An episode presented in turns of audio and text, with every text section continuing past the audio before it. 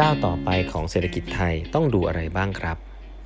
สวัสดีครับท่านผู้ฟังทุกท่านยินดีต้อนรับเข้าสู่8บรรทัดครึ่งพอดแคสต์สาระดีๆสำหรับคนทำงานที่ไม่ค่อยมีเวลาเช่นคุณนะครับ อยู่กับผม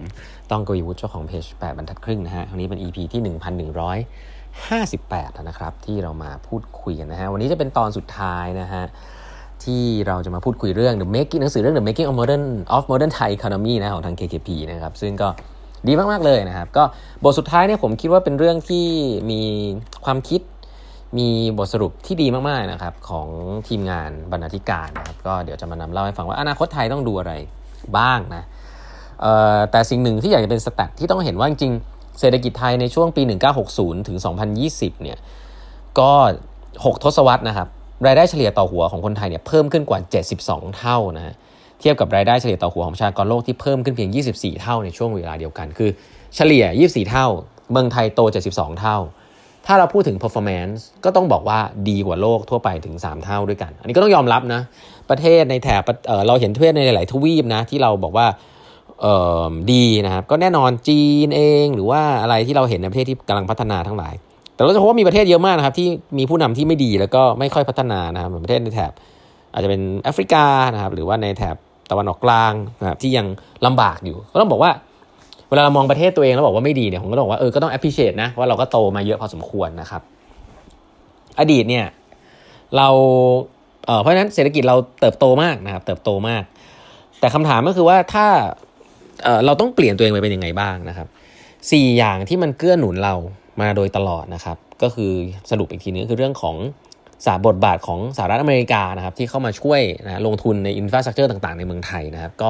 ต้องบอกว่าเเราอยู่ใน position ที่เขามาช่วยเราแล้วเราก็บริหารจัดการทางการเมืองได้ค่อนข้างดีนะครับก็ทำให้ประเทศไทยมี infrastructure ต่างๆ ได้เกิดขึ้นได้รวดเร็วนะครับอันที่ 2 ก็คือบทนโยบายเศรษฐกิจและบทบาทของภาครัฐไทยนะในช่วงปี 1960ถึง1970เนี่ย Eastern Seaboard นะครับเป็นสิ่งที่ผมคิดว่าชัดเจนว่าเราเราเราพัฒนาขึ้นมาได้ถูก ช่วงเวลามากนะครับเป็นนาทีทองมากนะมีทั้งเกิดเเห็นเจอก๊าซธรรมชาตินะครับ แล้วก็ทางญี่ปุ่นบริษัทรถยนต์ก็ย้ายถิ่นฐานมาตั้ง แล้วก็เกิดเป็นอุตสาหกรรมที่ต้องบอกว่าสร้างการเติบโตมากมายนะครับ ก็เป็นอีกส่วนหนึ่งที่ทำให้ประเทศไทยเติบโตนะครับ ส่วนถัดไปก็ผมว่าเรื่องของการขับเคลื่อนธุรกิจของภาคเอกชนในในช่วงหลังๆเนี่ยก็ต้องบอกธุรกิจเอกชนเมืองไทยก็ก็เติบโตนะครับ เราเริ่มทำอุตสาหกรรมปิโตรเคมีอย่างชัดเจนนะฮะ โดยใช้ก๊าซธรรมชาติในอ่าวไทยนะภาค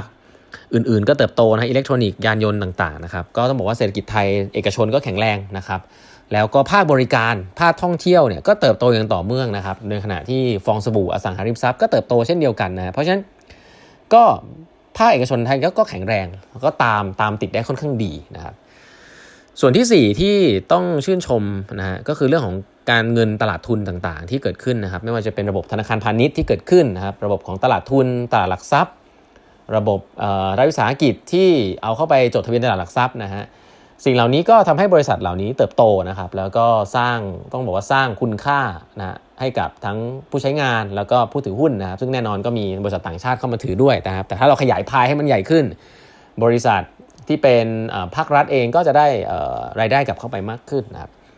ก็เพราะฉะนั้นการพัฒนาตลาดทุนแล้วก็ตลาดเงินของไทยเนี่ยก็ถือว่า ทำได้ดีนะครับทำได้ดีทีเดียวนะครับแล้วก็ในเรื่องของดิจิตอลอีโคโนมีต่างๆ ที่ผมเรียนไปแล้วครั้งที่แล้วว่า เราก็เติบโตนะครับ การจ่ายเงินพร้อมเพย์นะครับการการทำคนละครึ่ง การทำอะไรพวกนี้ผมคิดว่าเป็นสิ่งที่ใหม่นะ แล้วก็ต่างประเทศก็ยังไม่ค่อยมีนะ อันนี้อันนี้เท่าที่รู้มานะครับ สิ่งที่เป็นปัญหาของเมืองไทยตอนนี้ก็คือเป็นกับดักรายได้ปานกลางนะครับ ก็เพราะว่าปัญหาปัญหานี้เป็นปัญหาที่คนเนี่ยมีเงินประมาณหนึ่งแล้วนะครับ แต่ว่า เราต้องต้องมีการเปลี่ยนผ่านแล้ว เพราะว่าถ้าเราจะหมดแต่ใช้แรงงานแบบเดิมครับใช้พึ่งพาการส่งออกการท่องเที่ยวแบบเดิมเนี่ยมันก็จะทำได้แค่นี้แหละนะเราคงยังไม่ได้เข้าไปสู่ธุรกิจแห่งอนาคตนะอันนี้ก็จะเป็นเรื่องของสิ่งที่สำคัญมากๆนะครับเราพึ่งพาต่างประเทศเยอะนะที่ผ่านมานะครับเราส่งออกเยอะ เราพึ่งพานักท่องเที่ยวเยอะนะครับสิ่งเหล่านี้ไม่ได้ผิดนะฮะแต่ว่าอนาคตมันจะซัสเทนหรือเปล่า อันนี้ก็ต้องรอดูนะ อันถัดไปก็คือหนี้นะครับเมืองไทยปัจจุบันเนี่ยก็ต้องถือว่าเรามีหนี้ครัวเรือนเยอะนะครับ มันก็เป็นฟองสบู่ในรูปแบบหนึ่งเนาะเพราะว่าถ้าคนมีหนี้เยอะๆเนี่ยสุดท้ายถ้าตามเก็บหนี้ไม่ได้เยอะๆเนี่ยมันก็ทำให้เศรษฐกิจมันมันมันไปไปสุดไม่ได้นะครับหนี้ครัวเรือนของเมืองไทยปัจจุบันเยอะน่ากังวล พอสมควรทีเดียวเริ่มเป็นหนี้แต่อายุยังไม่มากครับพวกนี้ต้องให้ความรู้แล้วก็ เรื่องนี้ก็เป็นเรื่องของความเหลื่อมล้ำด้วยเนาะเพราะว่าเเวลาคนเป็นหนี้ดอกเบี้ย ถ้าคนมีความมีหนี้เยอะๆก็มีความเสี่ยงมากธนาคารธนาคารไทยก็ไม่อยากจะปล่อยกู้อะไรเงี้ยก็ต้องใช้เทคโนโลยีใช้อะไร ก็ต้องบอกว่าเป็นปัญหางูกินหางพอสมควรนะครับ ก็คนที่เป็นหนี้เยอะนะครับมีความเสี่ยงเยอะก็จะไม่มีโอกาสหรือต้นทุนทางการเงินที่จะกลับไปทำธุรกิจ หรือว่าสร้าง productivity ให้กับตัวเองนะครับแล้วมันก็จะลิงก์สู่เรื่องถัดไป ผมว่าก็เกี่ยวข้องกับเรื่องของความเหลื่อมล้ำก็ต้องยอมรับว่า มีดัชนีมากมายนะครับ อันนี้ผมคงต้องลงลงไม่ต้องลงรายละเอียดนะว่า เมืองไทยมีเรื่องของความเหลื่อมล้ำชัดเจนนะครับ แล้วก็มากขึ้นเรื่อยๆด้วยนะครับเครื่องยนต์ที่เมื่อก่อนมันทำให้เราเติบโตได้นะครับ ก็อาจจะเริ่มเป็นเครื่องยนต์ที่อ่อนอ่อนแรงลงนะไม่ว่าจะเป็นโครงสร้างประชากรเราที่เมื่อก่อนแรงงานเรามีความสำคัญเนาะแรงงานราคาถูกนะเมืองไทยก็ทำงานต้องบอกว่าเอ่อ low skill ได้เยอะนะครับ แรงงานราคาถูกก็บริษัทต่างๆ ก็มาตั้งในเมืองไทย แต่ปัจจุบันเมืองไทยก็ มีโครงสร้างประชากรที่คนหนุ่มสาวน้อยลงนะครับเรื่อยๆแล้วจะมีคนสูงอายุมากขึ้นนะครับ จะเรียกว่าก็ต้องดูแลนะครับใช้เงินมาดูแลคนสูงอายุด้วย แล้วคนทำงานก็มีน้อยลงจะทำอย่างไรนะครับนี่โครงสร้างประชากรเลยนะ อันที่ 2 ก็คือทรัพยากรธรรมชาติครับก๊าซธรรมชาติต่างๆ น้ำมันเนี่ยก็จะไม่ได้เหลือเยอะเหมือนที่เข้าที่ควรแล้วนะครับจะต้องเมืองไทยเนี่ยเริ่มนำเข้าพลังงานต่างประเทศเยอะมากขึ้นนะครับตัว LNG นะครับ liquefied natural gas นะเพราะว่าเมืองไทย คนก็เยอะขึ้นนะครับ ก็ใช้พลังงานมากขึ้นแก๊สธรรมชาติก็เหลือน้อยลงนะก็ต้องนำเข้านะครับเอ่อแล้วก็การส่งออกของไทยนะครับก็ก็ค่อนข้างชะลอตัวในช่วงหลาย ๆ ปีที่ผ่านมานะครับภาครัฐเองเนี่ยด้วยผมต้องบอกว่าด้วยด้วยด้วยสถานการณ์การเมืองที่ไม่แน่นอนเนี่ยภาครัฐก็ดูเหมือนจะแทนที่จะเป็นหัวหอกนะเมื่อก่อนนะภาครัฐก็เป็นหัวหอกพอสมควรนะมีเทคโนแครดมาช่วยในการทำนโยบายเศรษฐกิจเนี่ยปัจจุบันเนี่ยก็ค่อนข้างค้างค้างเติ่งพอสมควรนะในหลายเรื่องก็ ก็ต้องยอมรับว่าความสามารถของภาครัฐในการหลีดเรื่องเศรษฐกิจเนี่ยเราก็ question นะพูดตามตรงใช่ไหมครับ เพราะฉะนั้นเรื่องเหล่านี้น่ากลัวนะครับความท้าทายเนี่ยมันนั้นความท้าทายมากมายในอนาคต ไม่ว่าจะเป็นเรื่องของอนาคตเป็นเรื่องของดิจิทัลอีโคโนมีแล้วนะเรื่องเทคโนโลยีต่างๆนะครับผมว่าหลาย ๆ เซกเตอร์เราก็เริ่มลำบากแล้วนะ เพราะเราจะเห็นภาพว่าในแอปเราที่เราใช้อยู่ทุกวันนี้ก็เป็นแอปต่างประเทศเยอะนะฮะไม่ว่าจะเป็นแอปแชทนะแอปเอ่อ สั่งกับข้าว สั่งอาหารใช่ไหมแอปซื้อของนะฮะมีของไทยอยู่กี่อันนะก็แทบจะไม่มีเลยนะครับโชคดีที่แอปธนาคารเรายังเป็นแอปแอปที่เราใช้โอนเงินยังเป็นแอปธนาคารนะต้องบอกอย่างนี้ก่อนธนาคารปรับตัวได้ค่อนข้างเร็วนะไม่งั้นเราก็จะเป็นเหมือนต่างประเทศเนาะจะเป็นแอป e-wallet ของคนนั้นคนนี้อะไรเงี้ยต่างประเทศนะส่วนใหญ่ก็อย่างน้อยๆเรายังมีแอปพวกนี้ใช้อยู่บ้างนะครับแต่ก็ต้องบอกว่า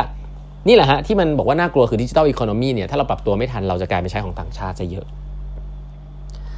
อันถัดมาคำท้าทายก็คือเป็นเรื่องของสภาพภูมิอากาศเนาะเรื่องนี้คือภาพภาพใหญ่นะครับไม่ว่าจะเป็นเรื่องของเอ่อ climate change นะครับที่กรุงเทพก็มีอากาศที่แย่ลงค่อนข้างเยอะนะครับ PM 2.5 ต่างๆ ที่เกิดขึ้นนะครับ